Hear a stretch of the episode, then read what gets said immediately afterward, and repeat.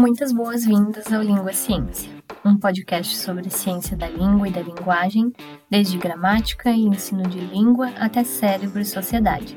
Meu nome é Pietra Cassalvigatti, pesquisadora da psicolinguística, divulgadora científica e professora de português e inglês. Eu faço divulgação científica da linguística no Instagram, na página Língua Ciência, desde 2019. E eu decidi começar o podcast para ter mais espaço para divagar com mais linguistas sobre a linguística, nossos cotidianos e outras áreas das ciências. A linguística está em todos os lugares: no seu celular, no ônibus, no supermercado, na política, no entretenimento, na universidade e também no nosso cérebro. Muito obrigada por nos ouvir. Se você gostar, compartilha. Compartilhar conhecimento também é parte do fazer científico. E você pode deixar comentários no canal do Telegram.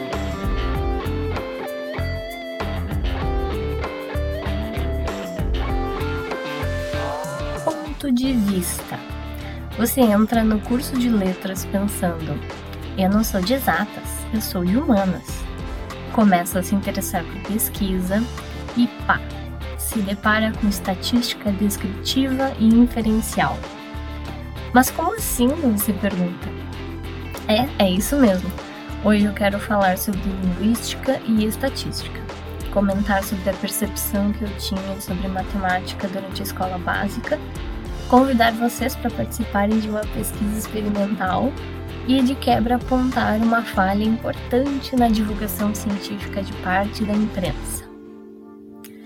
Talvez hoje seja mais fácil imaginar as aplicações da linguística que estão mais próximas da matemática. Os algoritmos nas redes sociais, o reconhecimento de palavras-chave em postagens, bloqueio de conteúdo de acordo com determinados temas. Talvez você já tenha ouvido falar de linguística computacional, por exemplo. Mas quando esses assuntos eram menos corriqueiros, era sempre surpreendente ouvir que na letras alguém poderia precisar de matemática. Eu entrei no curso de letras porque eu adorava ler e escrever e me dava bem com gramática. Eu até ia bem em matemática na escola, mas não era de nenhuma forma a minha matéria preferida. No currículo do curso que eu fiz na época, nós estudamos linguística formal uh, e linguística aplicada e literaturas brasileira e portuguesa, com bastante foco no ensino, já que era licenciatura. Eu cursei por curiosidade uma disciplina eletiva, optativa, chamada psicolinguística, e aí eu comecei a me aproximar da pesquisa nessa área. Eu lembro até hoje do primeiro artigo que eu li da psicolinguística eu não entendi nada. Foi extremamente difícil entender, porque eu não tinha um repertório teórico ainda, especialmente porque havia muitos testes estatísticos naquele artigo. Eu li mais de cinco vezes e nada. que bom, isso era de, de se esperar, já que eu nunca tinha lido nada assim. Onde mais havia matemática? Na linguística de corpos. Eu lembro que na graduação eu assisti uma apresentação de pesquisa sobre a distribuição atual, atual naquele momento, de sentidos de uma palavra específica. E para isso foi usada estatística descritiva. E eu tive colegas da área da fonética e fonologia que também utilizavam bastante estatística na avaliação da produção ou da percepção de fala. Aos poucos eu fui me interessando mais pela psicolinguística e pela pesquisa e fui querendo saber mais de estatística. No meu curso, nós não tínhamos acesso tão fácil a pessoas que entendiam de estatística. Uh, mas eu sei que cursos de psicologia geralmente têm uma conexão direta com estatísticos ou ainda um núcleo de estatística no próprio curso para auxiliar nas pesquisas. Por isso eu passei a querer entender por, por mim mesma o que estava acontecendo por trás daquelas fórmulas e comandos de computador, já que era um pouco mais distante da vivência do curso. E não, a gente não chega a decorar fórmulas e fazer cálculos manualmente, tipo a Bhaskara na escola. Na verdade, às vezes a parte de rodar os testes estatísticos pode ser resumida a dois cliques num programa de computador. E geralmente as pessoas que estão na pesquisa não estão dispostas a ir muito além disso. Às vezes por falta de tempo para dedicar esse estudo, às vezes por receio. Na minha história escolar, foram poucas as situações em que a matemática foi apresentada como algo acessível, que pode sim ser entendido, porque pode ser visto no mundo ao nosso redor. Geralmente era aquele muro intransponível de fórmulas que não vinham de nada e não iam para lugar nenhum. E hoje, pensando nisso, eu acho muito triste porque muito do que eu aprendi de estatística nos últimos seis anos faz todo o sentido do mundo. E não só para pesquisa, para o dia a dia também. E a estatística e a matemática não são só números são formas de representar o mundo. Não é à toa que o Enem as considera linguagens. É possível representar ideias com números da mesma forma que com letras. Todos são símbolos, de certa forma. Aí, abrindo um parênteses, eu lembro das aulas de semântica formal na graduação, em que nós tentávamos representar frases com símbolos lógicos. E olhando de longe parecia matemática, mas era linguística. E voltando, é mais fácil perceber isso quando lembramos que a matemática surgiu de grandes pensadores e filósofos, né? Mas aí eu já tô devagando.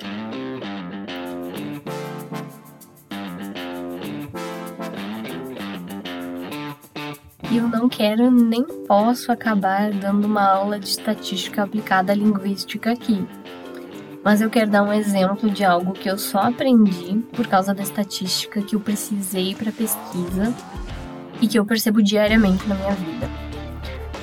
Correlação versus causação. Eu tenho um post sobre isso, eu vou deixar linkado. E sim, eu tô remoendo esse assunto específico. Talvez eu até faça um episódio sobre matérias de jornal que querem relatar resultados de estudos científicos e erram feio. Mas no caso, correlação e causação parecem só duas palavras diferentes que não significam nada, né? Ah, tanto faz, alguém poderia dizer. Pode até ser que a palavra em si tanto faça quando estamos correndo para desligar a TV e pegar o ônibus. Mas a ideia por trás importa muito. O nosso cérebro gosta de achar padrões no mundo. Isso facilita tudo para ele e nos ajuda a nos proteger de, perigos. Isso é biológico já.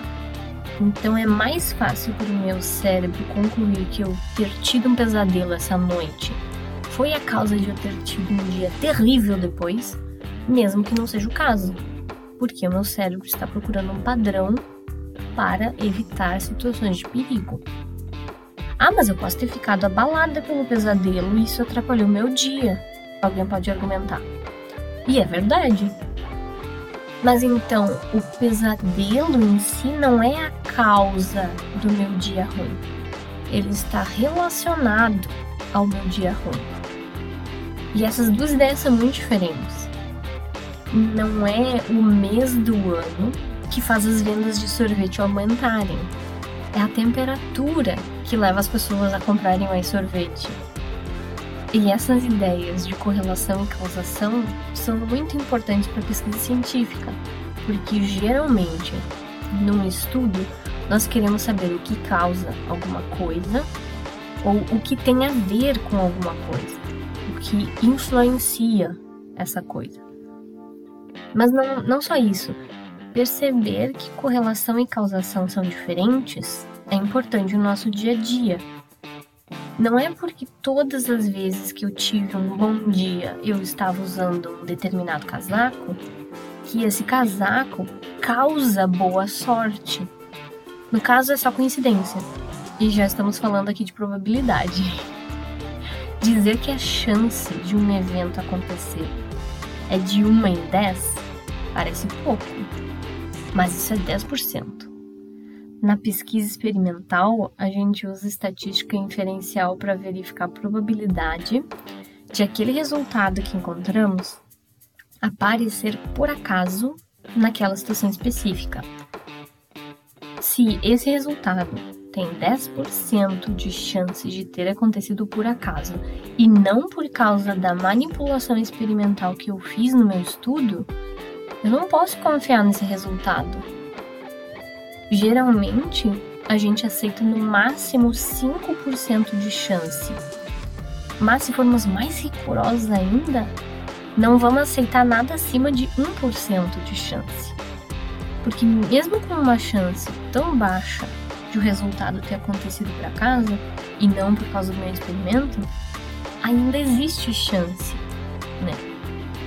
Esse tipo de raciocínio pode ser visto em várias ciências que realizam pesquisa experimental. E esse é o famoso valor P, que às vezes a gente vê em, em artigos científicos e não sabe exatamente o que ele significa. E tem toda uma discussão em torno do, do valor P que eu não vou entrar aqui. E o que eu quero com toda essa divagação eu quero uma chance de deixar alguém pensando no impacto que a matemática tem, não só nas ciências exatas, mas também nas humanas, na linguística e na nossa vida. Estatística e probabilidade, que eu acabei adicionando agora no final, estão por todo lado e muitas vezes são entendidas errado. Aprender isso é aprender também lógica e leitura de gráficos, por exemplo isso é essencial, ainda mais em ano de eleições. Eu já compartilhei no canal do Telegram um vídeo ensaio sobre leitura de gráficos.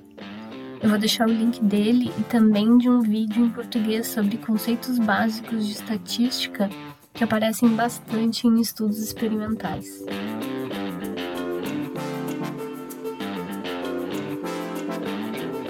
E agora eu quero aproveitar para convidar quem estiver ouvindo, a participar de uma pesquisa experimental online sobre processamento matemático e aprendizado de línguas.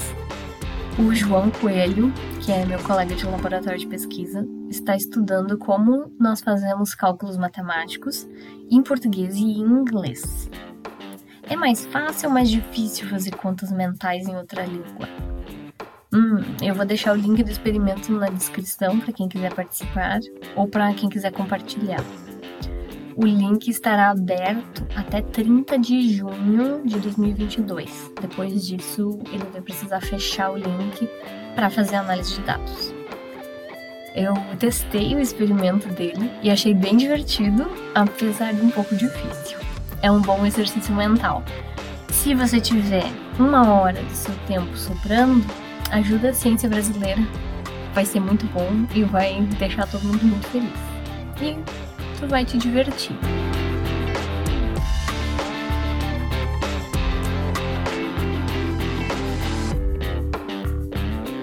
E hoje eu quero comentar um estudo publicado na Bilingualism Language and Cognition no final de 2021. Uh, ah, os autores três homens e uma mulher, Kirk, The Clerk, Camp e Camp, estavam interessados em investigar a alternância ou troca de línguas, o code switching. Isso acontece quando alguém que fala mais de uma língua mistura, entre muitas aspas, essas línguas. Por exemplo, eu falo português e inglês e às vezes eu acabo inserindo uma palavra ou expressão ou uma frase inteira em inglês, quando eu tô falando com pessoas que também sabem essas línguas. Ah, que arrogante, vocês podem pensar. Talvez isso, talvez até seja isso, dependendo da minha intenção na hora de trocar a língua. Eu posso sim estar só mostrando que eu sei outra língua, uma língua de prestígio social nesse caso. Mas pode ser só porque aquelas palavras estão mais acessíveis em inglês na minha mente do que em português. E é mais fácil falar em inglês direto do que procurar a palavra equivalente em português, especialmente quando o contexto e as pessoas permitem que eu use a outra língua. Há várias razões para bilíngues fazerem code switching. e eu fiz um post falando um pouco sobre isso. Eu vou deixar o link. Mas nesse estudo, os autores queriam estudar monolíngues. Aí você pode se perguntar, mas como? Tu acabou de dizer que quem alterna entre línguas são pessoas bilíngues. Sim, mas aparentemente monolíngues, pessoas que falam só uma língua, também fazem um tipo de code switching. Olha só, os autores convidaram para participar do estudo pessoas que falavam escocês e que também falavam um dialeto escocês chamado orcadiano. Ainda se trata da língua escocesa, mas é uma variante dessa língua, assim como temos dialetos do português, do inglês, do italiano e assim por diante. Os pesquisadores mostraram para os participantes imagens e pediram que eles dissessem os nomes dessas imagens, às vezes em escocês padrão e às vezes em escocês orcadiano.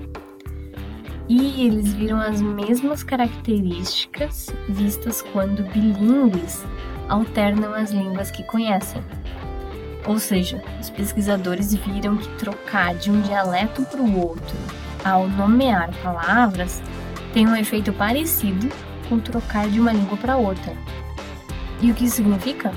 Que os mecanismos de controle cognitivo usados para troca de língua por bilíngues podem ser os mesmos mecanismos usados por monolíngues para trocar entre dialetos. E além disso, um dos dialetos parecia estar mais ativado do que o outro, ou seja, ele era dominante, assim como uma língua geralmente é dominante em relação a outra língua em bilíngues. Eu lembrava de um estudo mais antigo que mostrava esses custos de troca entre dialetos também. E isso também mostra que a experiência linguística que alguém tem, mesmo que seja em uma língua só, ainda assim é muito rica e heterogênea. A gente sabe que bilíngues têm experiência linguística bem diversa em uma língua e em outra. Mas a mesma coisa parece acontecer com monolíngues dentro de uma mesma língua, com as suas várias variantes e dialetos. O que você acha disso? Deixe um comentário. Obrigada por ouvir até o final. Você pode deixar comentários e sugestões no Instagram e no Telegram. E você também pode entrar em contato pelo Twitter e pelo YouTube. E se você puder, compartilha. Compartilhar conhecimento também faz parte do fazer científico.